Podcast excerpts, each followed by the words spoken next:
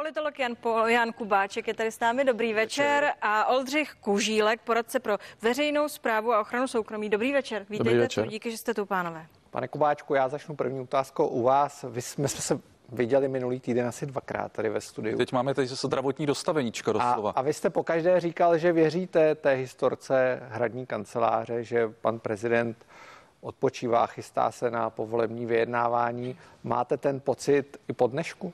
No já jsem říkal dvě věci. První, že kritizuji to, jak komunikuje kancelář prezidenta republiky eh, tu situaci okolo zdravotního stavu, že jsem říkal, že bychom si zasloužili, že nepotřebujeme detaily, protože to stejně neposoudíme, každý jsme pacient a těžko se můžeme dohadovat o detailech zdravotní dokumentace, ale že bychom si zasloužili vědět vlastně, v jakém stavu je Miloš Zeman, případně jaké pří, uh, zdravotní kroky ho čekají a případně jak dlouho bude rekonvalescentovat, protože to by nám hodně naznačilo a celou situaci sklidnilo.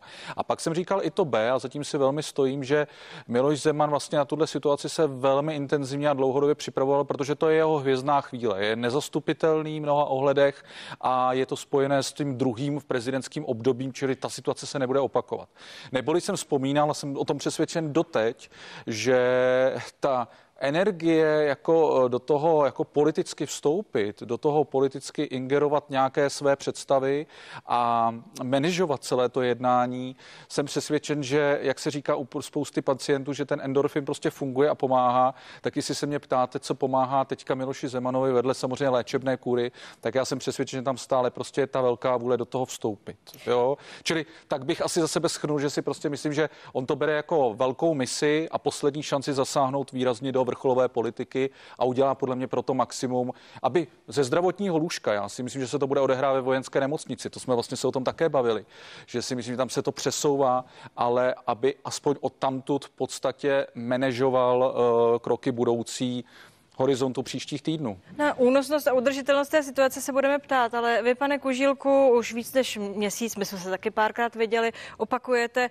eh, že se mají zveřejnit informace, které prokážou, že zkrátka dobře pan prezident je schopen vykonávat eh, tu funkci. Eh, dnes jsme byli svědky dalšího a já bych to nazvala eufemisticky posunu v té věci. Jaký z toho máte dojem? Mění se něco v těch vašich prohlášeních? Co se má teď stát? Nemění se nic, já jsem jenom přinucen eh, více a více dokumentovat přesně paragrafy právních předpisů, články obecného nařízení a obecně, obecného nařízení o ochraně osobních údajů, podle kterých máme právo a eh, vojenská nemocnice je povinna, stejně jako kancelář prezidenta, nám sdělovat ty informace. Oni všichni řeknou, jako je abrakadabra, GDPR, ochrana, ale ty normy ve skutečnosti v sobě přímo obsahují ty paragrafy, které říkají, ano, tyto informace se poskytnou. Když to zjednoduším, my se eh, nemusíme ptát po diagnóze, protože to je asi intimní věc, ale po tom klinickém, faktickém stavu. Chápu Já bych tady ty informace, na které máme právo, odvozoval právě od článku 66, který říká, jestli prezident je schopen výkonu funkce. To je to, o čem se případně má usnášet obě komory eh, parlamentu. A o tom asi svědčí ten... Víc schopen výkonu funkce to lékaři dovedou říkat. Já jsem nedávno byl na nějakém vyšetření, jestli jsem schopen řídit auto, tak eh, to lékař umí posoudit. Stejně tak eh, podle mě můžou posoudit tuhle tu věc. Navíc ono není moc co posuzovat. My jsme to všichni viděli na vlastní oči, že není schopen, je někdo v bezvědomí, není schopen výkonu funkce, to nemusíme si nějak složitě říkat. Může se to samozřejmě v čase měnit, ale prostě já tady teď především dovozuju a dneska jsme jako otevřená společnost k tomu vydali tiskovou zprávu, přesně paragrafy a články obecného řízení, podle kterých to je právo na to. Když to úplně zjednoduším, vy si myslíte, pan Zavoral, šéf vojenské nemocnice ve Střešovicích, měl tiskovou konferenci, myslíte si, že on ty informace tedy mohl říct? Nepochybně. Nepochybně já se domnívám, že byl povinen je říct. Já mu to nevyčítám, on je eh, lékař, jistě velmi kvalitní, proč by měl znát právní předpisy, ale měl by mít jako ředitel takovéhle instituce zjednaný nějaký právní posouzení a nějaký pohled a neříkat eh, s prominutím velmi nesmyslné věty, jako že zakazuje mi to zákon o eh, lékařském tajemství, když takový zákon ani neexistuje, ale já vím, co ti myslel, nechci chytat za slovíčko. Dnes se eh, na podobné otázky zaměřila i Terezie Tománková eh, v polední partii a takto odpovídal Marek Orko Vácha. Prezident je veřejný činitel a občané mají právo vědět, zda tenhle prezident je způsobilý vykonávat svoji funkci v etice každého demokratického státu. Tady vzpomínáme třeba i na to zdraví Václava Havla, je, že ti prezidenti a veřejní činitelé naprosto jednoznačně občanům říkají, jak na tom jsou zdravotně a nic neskrývají. Tedy to, co se děje u nás, je cosi hluboce nestandardního. Pane Kubáčku, my jsme uslyšeli od pana Vystrčila, šéfa Senátu, že na začátku říkal, že nechce aktivovat ten článek 66, pokud to budu nazývat aktivací článku, eh, chce vyčkat. Dneska už je vidět, že se ta jeho pozice po tom videu posunula. Myslíte si, že se bude stupňovat ten tlak, že on vystupňuje ten tlak? Eh, víte, ono samozřejmě těžko posuzovat. Pravdou je, že kdybychom se tady bavili o stejné situaci za tři týdny, za čtyři týdny, tak si myslím, že ta debata o tom článku 66 by se vedla zcela vážně. Promiňte, já se Ale... zeptám, jak dlouho bychom se o tom museli bavit, Víte, abychom ono, aktivovali článek 66? Já totiž teďka, když jsem vlastně poslouchal argumenty pana Kužílka a de facto promýšlel, o čem se tady jakoby v detailu bavíme, ono to je velmi nebezpečné. Jo? My kdybychom si já teďka totiž nechci posuzovat, protože my se trochu bavíme opravdu jakoby o záznamu, který uznávám je šokující. Pro mě byly šokující teda i fotografie, které vydala kancelář prezidenta republiky v pátek. Které měly eh, ujistit eh, Které údajně měly uklidnit veřejnost, ale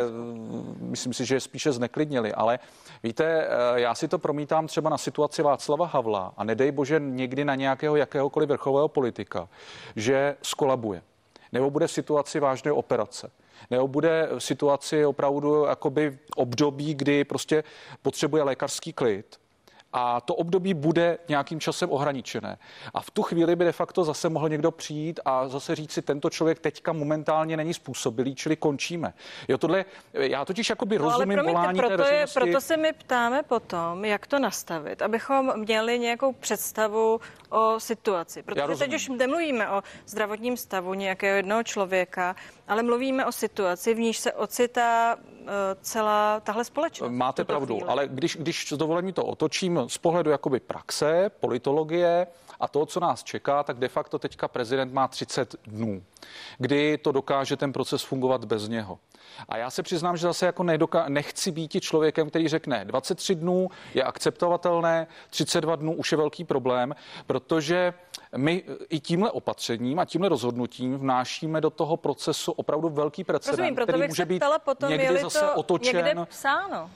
To je ta no v podstatě otázka. psáno, je to, je to zatím zvyklost, je to zatím naštěstí nevyužitá situace, ten článek 66, ale obecně, když se podíváte na situaci, co nás teďka čeká, tak 30 dnů de facto dokáže svět fungovat bez Miloše Zemana, protože sněmovna se dokáže v úzovkách ustavit, dokáže si svolat uh, své uh, vedení, své orgány, ano. velmi důležitého aktéra, to je předseda poslanecké sněmovny.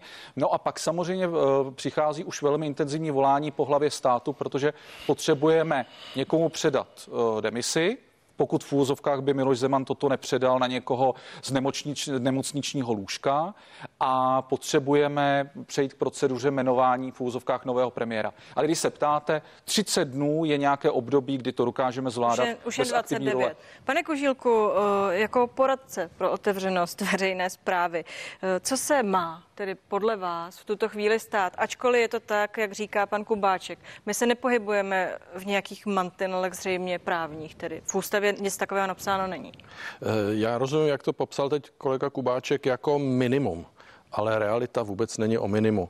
Přece víme to všichni a byl jsem u těch jednání několikrát za svůj život eh, blíž. Eh, to je nesmírně náročný úkol, to ta fáze, ve které teď jsme. Prostě pro mě je to jednoduchý. Pan prezident není schopen udělat teď tuhle tu práci. Je to vyloučeno. Eh, pan Stránský to říkal úplně jednoznačně. To prostě takhle teď na tom, na tom jsme. A můj názor celkově na to, co se děje, je, že to je teda veliký podvod na veřejnosti, to, co se teď děje ze strany kanceláře Hradu, ale částečně se do toho nechávají zaplétat i představitelé stranu, eh, promiňte, že nemocnice. Promiňte, já to jenom řečeno, dořeknu. Teď je panu prezidentovi špatně. Všichni jsme to viděli teď, ale zítra já, mu může já, být líp. Já řeknu trošku něco jiného. Eh, hradní kancelář vytvořila dojem, že zdraví prezidenta je nějaká tajná věc. Tím úplně to uvrhla do jakýsi bažiny nejasnosti a nutí nás teď, že jestli třeba já pochybuji, osobně já pochybuji, že dnes pan premiér Babiš hovořil s panem prezidentem.